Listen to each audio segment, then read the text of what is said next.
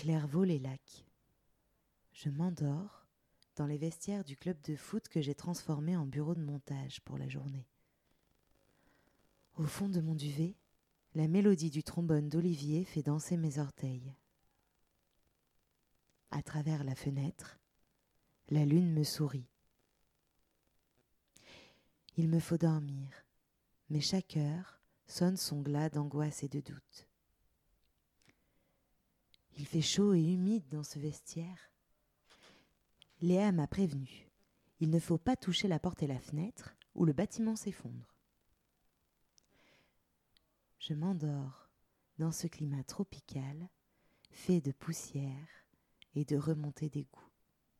Une mouche et une guêpe, enfermées par mes gardes, me tiennent compagnie.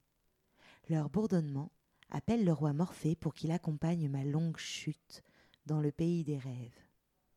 Il est deux heures, quand tout à coup, somnolente, entre rêve et réalité, j'aperçois le marchand de sable à travers la lucarne.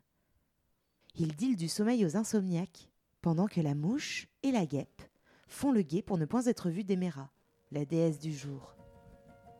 Je referme les yeux, mais un bruit, long et à peine audible, m'éveille aussitôt. La fissure dans le mur s'étend, comme pour me dire quelque chose. Je peine à sortir de mon duvet dans lequel je m'étais emmitouflé soigneusement. La fissure m'encercle. Je ne bouge pas. Debout, en pyjama, au milieu du vestiaire, elle finit sa course. Puis dans un fracas net et soudain, les murs s'effondrent dans un abîme cauchemardesque. Le continent de mon subconscient m'immerge de souvenirs extravagants. Dans le gouffre qui m'entoure, quelques feux follets éparpillés dans l'abysse. Sous mes pieds, Belzébuth, Punch et Judy font des ricochets sur un lac gelé. Un majestueux cobra, avec un regard bleu profond, s'engouffre dans la terre. La lune s'amuse avec son propre interrupteur. Au loin, une enseigne gigantesque s'éclaire.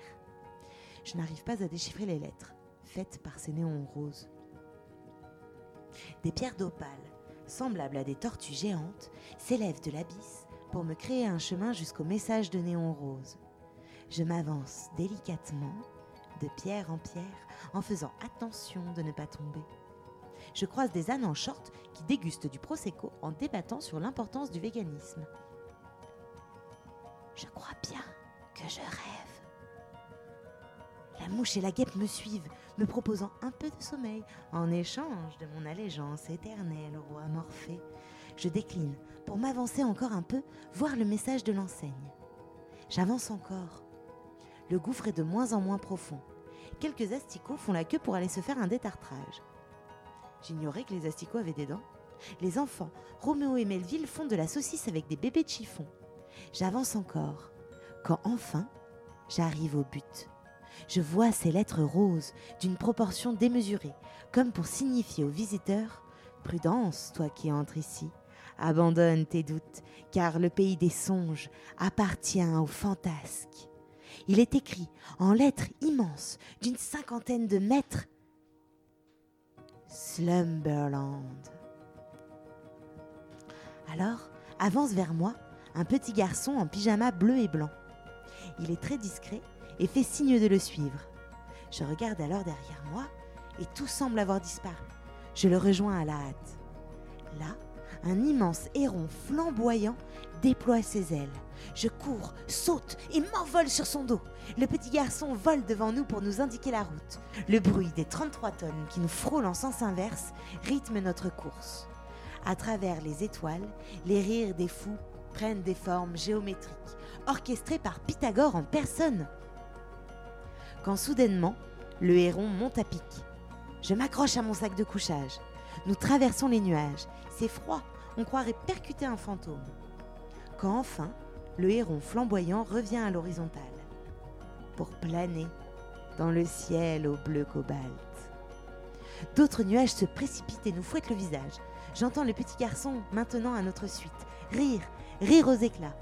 Et là, entre un gamme vert et un super un immense château. Un château recouvert d'or. On croirait la place royale à Bruxelles. De grands baies vitrées avec au milieu un jardin où se restaurent des cerfs majestueux.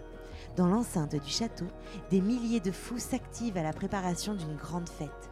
Partout de la musique, des fanions et des gens élégamment habillés. Quand nous atterrissons dans la cour, le petit garçon timoré s'est transformé en prince. Il a une veste jaune et bleue, un chapeau noir. Il me montre le chemin de la grande porte. Cette nuit a lieu le couronnement de la princesse de Slumberland. C'est une fête d'une douceur sans fin, où les corps des convives respirent la musique des cuivres. Les jours semblent se succéder dans cette extase, comme si le rêve ne s'arrêtait jamais et qu'on en oubliait la vie tangible. À Slumberland, le soleil ne se couche pas, comme dans un dominical après-midi. Nous devenons spectateurs de nos propres pensées, de la sérénité du songe. Nous avons oublié la bise du premier train du sommeil. Ici, tout est calme, grandiose et immobile. La joie s'invite dans nos cœurs et la volupté est maîtresse de ces lieux. La princesse, d'un pas assuré, sort du château. Elle s'avance vers le héros flamboyant. Elle tend la main au prince pour qu'il l'accompagne et il s'envole vers un irréel où personne ne s'est aventuré. Au loin, ils sont rejoints par d'immenses dragons de couleur vermeille agitant la clarté de l'horizon. Je regarde la beauté s'éloigner avec mélancolie. Et comme par un hasard percutant, une première goutte de pluie caresse mon visage. Je n'arrive pourtant pas à me défaire de cette poétique image puis une seconde goutte, et avec elle toute une armée de gouttes, comme pour me rappeler à ma tâche. Les invités s'affairent à se protéger de l'averse. Je reste immobile, ferme les yeux, pour toujours me souvenir de la tendresse de ce mirage. Quand tout à coup je les rouvre, mon duvet est trempé. Thomas s'est levé plus tôt que les autres. Il prend sa douche en ne se doutant pas qu'à quelques mètres, je profite également de son entretien matinal. Je me lève tranquillement, avec l'impression que cette journée va à nouveau être fabuleuse et extraordinaire au milieu des fous. Aujourd'hui, direction Arinto, à dos de héros flamboyants évidemment.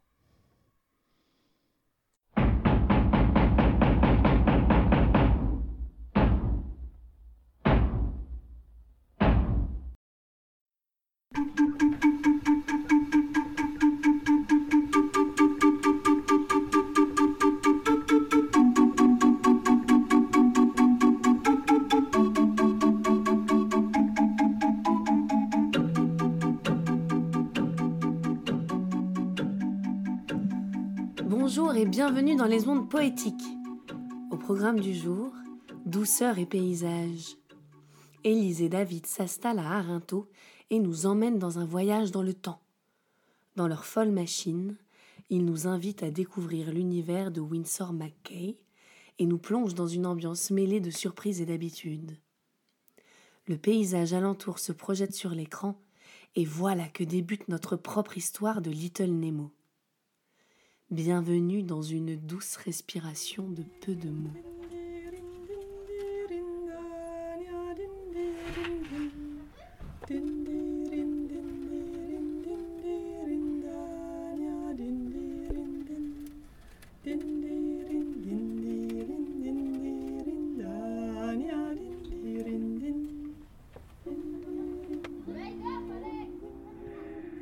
Alors, on est la compagnie Box Office qu'on vient de créer à La Chaux-de-Fonds en Suisse.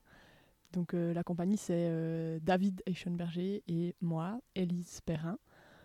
Euh, on fait du théâtre, de l'art en espace public. voilà, moi je suis comédienne et David va dire ce qu'il fait aussi. alors moi je suis un peu comédien, mais surtout architecte. Je travaille avec l'image et le paysage. J'ai fait des études d'archi, j'ai travaillé aussi dans la rénovation et après j'ai décidé de plutôt aller vers la création artistique, donc le théâtre et le cinéma. Voilà, donc ici, avant d'aller euh, dans le dispositif euh, installé par Élise et David, euh, c'est donc un duo qui, qui s'installe. Et avant ça, on, leur demande de, dessiner, d'écrire un décollage de ouf ou la chute la plus spectaculaire. Donc l'un et l'autre choisissent ce qu'ils ont envie de, de dessiner, d'écrire. Et puis ensuite, ils vont aller rejoindre le dispositif dehors donc on est bien sur l'histoire de Little Nemo et c'est au pays des songes. Donc euh, comme chaque planche qui sont euh, dans le livre qui est ici, dans la bande dessinée, c'est une planche qui correspond à chaque fois à un rêve. Donc euh, ensuite les enfants, ils vont être invités à aller rêver aussi dans, dans ce que David et Elise ont préparé pour pouvoir bah, découvrir justement toutes ces manipulations avec les, les, les, théâtres d'ombre et voilà. Et donc là, les enfants, pourront, les enfants et adultes pourront ensuite circuler pour, aller, euh, pour aller voir ce qui se passe. Et puis donc, ça dure cinq minutes. Hein, donc, euh, c'est des choses qui, se, qui va assez vite, mais du coup, c'est quand même une découverte intéressante. Et donc, ils sont là pendant deux heures et voilà, tout le monde circule à ce moment-là. Donc là, on joue un spectacle qui s'appelle Little Nemo. Euh, c'est une création, donc c'est un dispositif euh, optique qui projette le paysage euh, à l'intérieur d'une tente. Euh, et on vient superposer des personnages de la bande dessinée Little Nemo in Slumberland sur le paysage en jouant avec les échelles, en jouant avec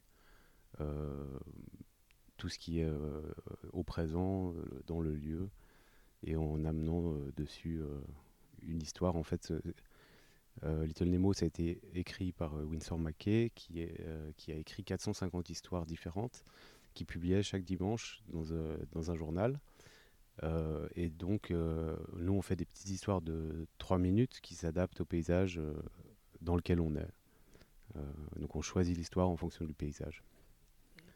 Et on pourrait aussi choisir le paysage en fonction d'une histoire qui nous plaît et aller jouer à tel endroit parce que parce que ça colle bien avec, euh, avec l'histoire. Bonjour, je m'appelle Fatou et j'ai fait une chute de, de ski et j'ai sauté pas d'un mètre mais presque. Et en fait, euh, je me suis retrouvée par terre dans la neige, la tête dans la neige et les pieds en haut. Et dont les gens, ils étaient morts de rire. Moi aussi, j'étais pliée de rire, j'en pouvais plus. Les gens, ils étaient par terre. Ça faisait tellement marrer qu'on n'en pouvait plus. C'est bon. Et euh, le deuxième, c'est euh, c'est en fait c'est mon frère. Il m'a il m'a il m'a il m'a jeté dans les ronds sans faire exprès. Et ça fait ça fait très mal, mais c'est rigolo à la fois. Donc euh, voilà, c'est mes chutes de, les plus, spectaculaires et les plus rigolos. Donc euh, voilà, maintenant vous pouvez, euh, on va reprendre vos papiers et puis euh, vous pouvez vous allonger peinard au fond du lit. Attention à la tête.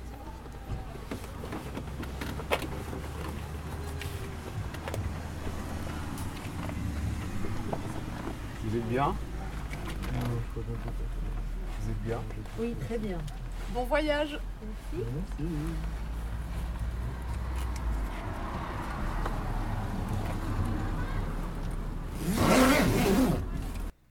Moi, en fait, j'ai appris à lire euh, avec Little Nemo et aussi Tintin et Astérix, mais aussi Little Nemo. Euh, donc, euh, en tout cas, une partie, c'était pas l'intégrale, mais quelques épisodes.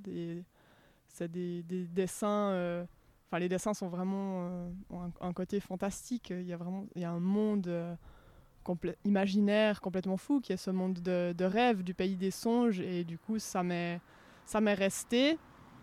Euh, et euh, voilà, après j'ai fait des études de théâtre et euh, là ça fait déjà quelques années que dans un coin de ma tête j'ai Little Nemo voilà, comme projet en gestation. Eh ben, C'était rigolo, ils nous ont enregistré nos voix au début de ben, notre chute ou notre décollage. Et après, ils ont créé une histoire au pays des songes à partir de notre propre histoire qu'on avait dessinée. Ah oui, moi j'ai vraiment bien aimé, c'était rigolo d'entendre nos voix et de les avoir mis dans l'histoire, c'était sympa. En fait, c'est quelqu'un qui a, qui, a été, euh, qui a vraiment innové à plein de niveaux et qui est malgré tout peu connu. Donc, il se décrivait lui-même comme inventeur du dessin animé. Et euh, c'est pas complètement faux. En tout cas, il a été vraiment parmi les, les, premiers à mettre des dessins en mouvement. Donc là, on est au tout début du XXe siècle. Et euh, donc chaque semaine, il publie ses épisodes de Little Nemo et d'autres séries aussi dans les journaux, en bande dessinée. En parallèle, il fait euh, des dessins animés qui sont très courts, des, tout courts métrages au début.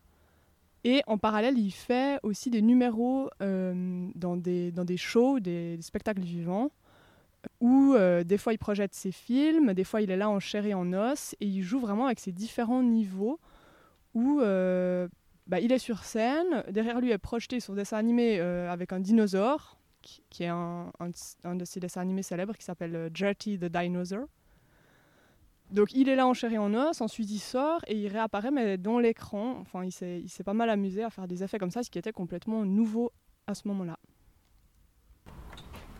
Nemo vient juste de s'endormir quand un messager apparaît et lui dit Nemo, Nemo, Sa Majesté, le roi Morphée vous demande au pays des songes. Voici Somnus. Somnus. Pour vous y emmener. Il ne faut jamais le frapper ni le faire galoper. Compris? Étonné, mais enchanté, Nemo se glisse hors de son lit. Slumberland est l'endroit le plus merveilleux de tout le ciel. Ne manquez rien. Allez partout. Voyez tout. Après, il y a des autres BD que lui a fait et qui sont euh, vraiment géniales. On, on, a quelques extraits dans, le, dans les intégrales. Euh, L'homme à la valise, c'est un homme qui, qui, essaie de se débarrasser de la valise et sur la valise, c'est écrit euh, le fardeau de la vie ou je sais plus ce qui est écrit. tu te souviens des mots? Ouais. et en fait, c'est chaque bande dessinée au début, euh, il veut euh, euh, se débarrasser de sa valise, donc il la met dans un marécage. Alors elle coule, et il est content, il part, et puis elle reflotte ailleurs, et puis il se retrouve à la fin de la bande dessinée. Donc c'est une planche, toujours avec la valise qui lui retombe sur le sur le dos, quoi et il doit la porter. Et, ça, on aimerait bien, on aimerait bien retrouver ces BD, quoi, en écrit encore plus que, que, que, que, celle de Little Nemo. Il le double pratiquement. Et, euh, et elles sont vraiment hyper piquantes et.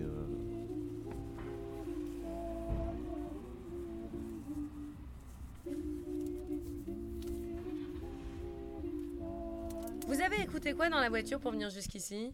Bah, moi, au début, je, lui, je lui disais, bah, c'est la musique euh, des Caraïbes. Euh, et en fait, c'était du flamenco. C'est un duo de guitaristes que j'ai vu en concert et rencontré en Suisse à Thun. Le duo s'appelle Café del Mundo et l'album s'appelle Dance of Joy. Et donc, euh, ces deux guitaristes, euh, il y a des influences euh, flamenco, mais aussi euh, latino-américaines et arabes, c'était ça.